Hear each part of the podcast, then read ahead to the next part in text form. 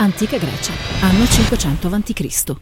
L'antico filosofo greco Zenone di Elea cerca di convincere tutti coloro che lo circondano che il nostro mondo è un'illusione. Cosa? Una freccia scoccata da un arco sembra ferma.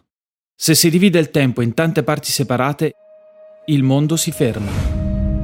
Inizio del XXI secolo, il laboratorio di fisica quantistica. L'evoluzione temporale di un dato stato quantistico è rallentata da frequenti misurazioni del sistema. Esattamente. Se si osserva una particella il più spesso possibile, essa rimane ferma. Zenone aveva ragione, possiamo davvero fermare il mondo. L'importante è imparare a guardarlo nel modo giusto. Controllare e gestire lo stato quantistico degli atomi significa poter modificare il programma di informazioni che forma la materia. Questo è il controllo del microcosmo.